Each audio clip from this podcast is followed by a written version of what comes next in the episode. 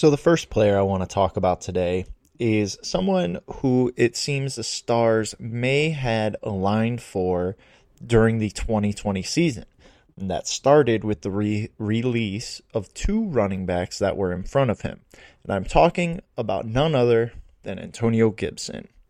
Antonio Gibson came into last year drafted out of the University of Memphis, playing wide receiver, but made the switch to running back after uh, going to Washington football team. Washington later released Derrius Guice after his ordeals in the public eye, and they decided to move on from Adrian Peterson to make way for Antonio Gibson. Now, some of the problems may have seemed that Gibson was going to have two veterans in front of him in Peyton Barber and JD McKissic, scaring people away, understandably so. But both of those running backs spent most of their time as pass catching specialists, and Antonio Gibson being a receiver, well, seems like he could be that role. Unfortunately, he didn't get to settle down into the third down work. Uh, usually that's the case with rookies because of how important these third downs can be. You need to have a handle on things like run blocking, and uh, pass catching wasn't something they were worried about. But he topped 94 yards in only two games last year. Both 94 rush yards. Both of those came against the very, very terrible Dallas Cowboys run defense. There still was a lack of production in the run game. Um, you did see him only get t- uh, oh, he got five games under 10 touches, and we should see an increase in his touches per game as well as more consistency. And why I expect that is because Mr. Ryan Fitzpatrick has decided to come into Washington and bring along some of his deep ball. Last year, Washington had no quarterback. You had Alex Smith and Taylor Heinicke out there, two guys that were not going to drive the ball downfield, and two guys that opposing defenses were not worried about. Now you bring in a quarterback who can certainly take the top off the defense and give Antonio Gibson a little more support. Last year, he had 170 attempts with 795 yards and 11 touchdowns on the ground.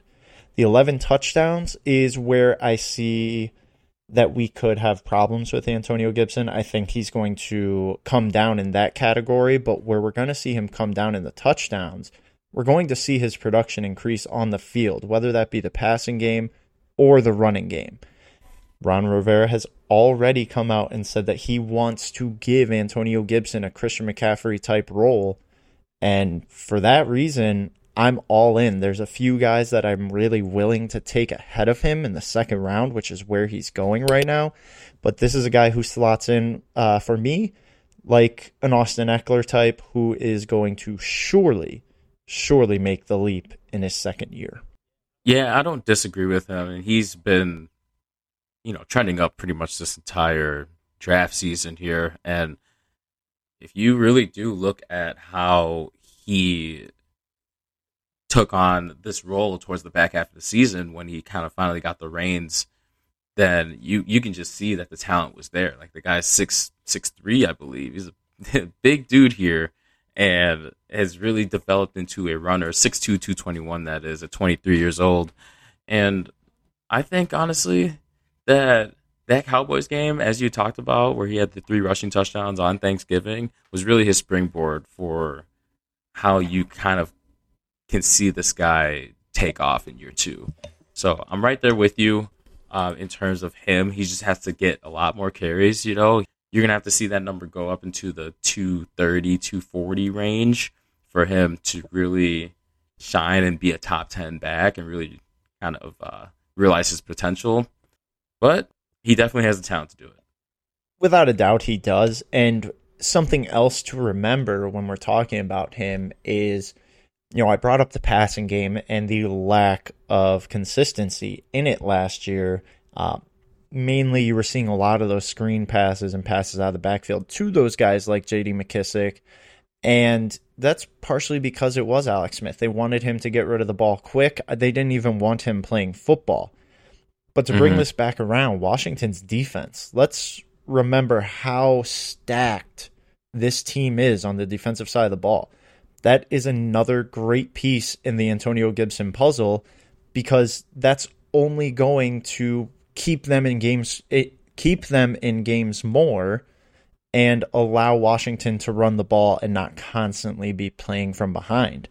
Um, I mentioned, you know, he's going in around the second round. Uh, I'll just bring up these two other names because it seems like they're the ones you probably would have to make the choice between. And uh, mm. it's Najee Harris and Austin Ekeler. Um, Austin Ekeler, we previously talked about, and I kind of view these guys as both the same. I think they are going to be heavily involved in the passing game. And I think that Najee, as much as you want to love this guy and you want him on your team, are you really going to draft a rookie that high on a Pittsburgh team where we weren't really impressed last year, um, except for the fact that they had the 0 th- or ooh, 0 13 and 0 start? I mean, if I'm thinking between those three, Ekeler and Najee Harris and Gibson, I might take I mean, Najee and first round running backs. You know, they're they they pretty much have a pretty good success rate here when they come into the league. So I'm not too worried about Najee Harris, uh, just in general. But I do like to see a guy that has already done it in the NFL, um, even though it was only for half a season, essentially but I've seen some of his experience, and I, I don't think you can go wrong with uh, either of those two. I don't I don't think you could either. I believe all of them feel safe for the most part, and it just really is going to come down to your format and the way you're building your team. Um, just to highlight Najee Harris real quick, I think his workload is probably one of the more secure ones in that range uh, just based on how Mike Tomlin has run in the past, you know that Najee is going to get the work. It's just is he going to be reliable and put up the type of points week to week that you want to see? Remember, this is an offense where Big Ben threw it for over 600 times last year. But they are going to try to limit that, you know, don't you think? You would hope, but we've talked about this offensive line many, many times throughout this offseason, and that's the one thing that gives me pause with uh, a lot of the Pittsburgh players, to be honest. Okay, that's fair. Um, are you worried? Back to Antonio Gibson. Are you worried about J.D. McKissic? No, I no, not at no, all. Even so, we've just witnessed preseason week one. We're recording these uh, during the preseason, and Antonio Gibson did not get the work we wanted to see on third down. We were really hoping for that. I do not view that as a problem for him going into the regular season. I view that more as trying to get McKissic and Barber work in the preseason to see if either of these guys are expendable or if they've got to keep them around. Yeah, McKissic had a 10 catch game last year. He was very. There was a stretch in the season where he was a good RB or RB2 flex play for you when uh, Gibson hadn't come on yet. So I'm not worried about it, but I do.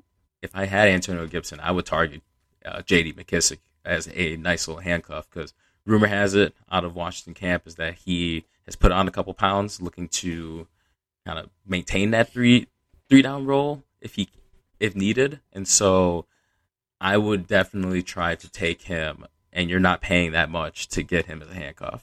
No, and you know, if that's something that you want to go into the draft planning on and grabbing that handcuff, I, I don't think there's any problem with it based on where you're going to grab McKissic.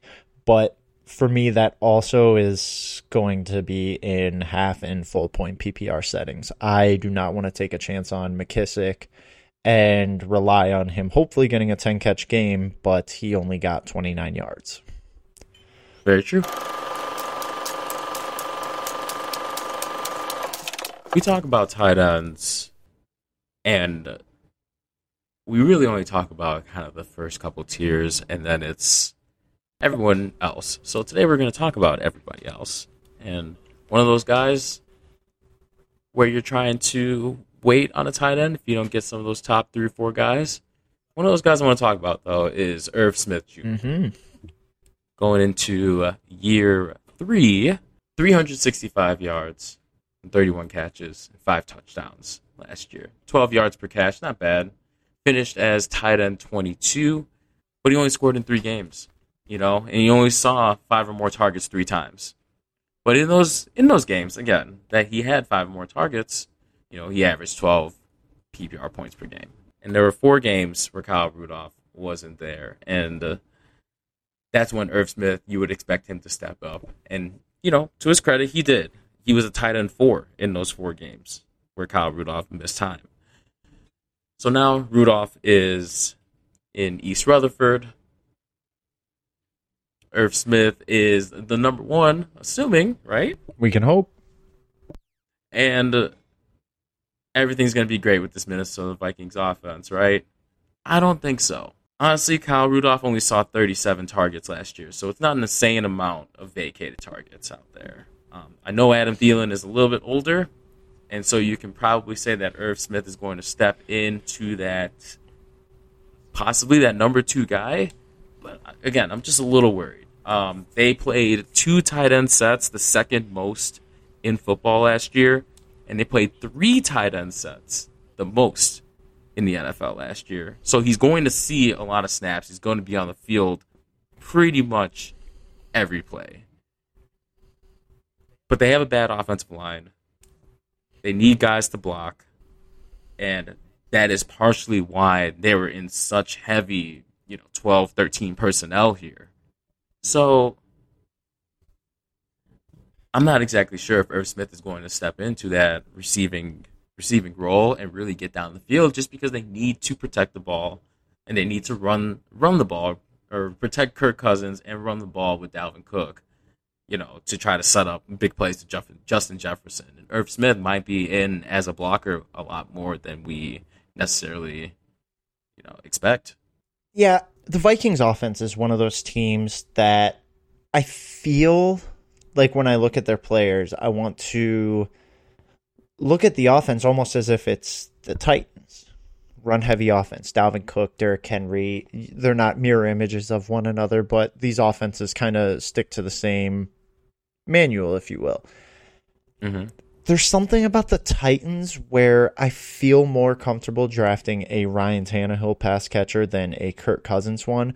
But we're also talking more about the tight end position.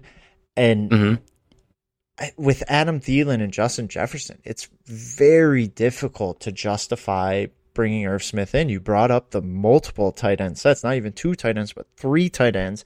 It's a bad offensive line, and it's a team that wants to run the ball. You're talking Mhm. about a guy who is going to fall third in targets in this offense, and that's if he can just be the guy behind Thielen and Jefferson. So I I think you're absolutely right to be somewhat worried and hesitant about uh, Irv Smith, the man.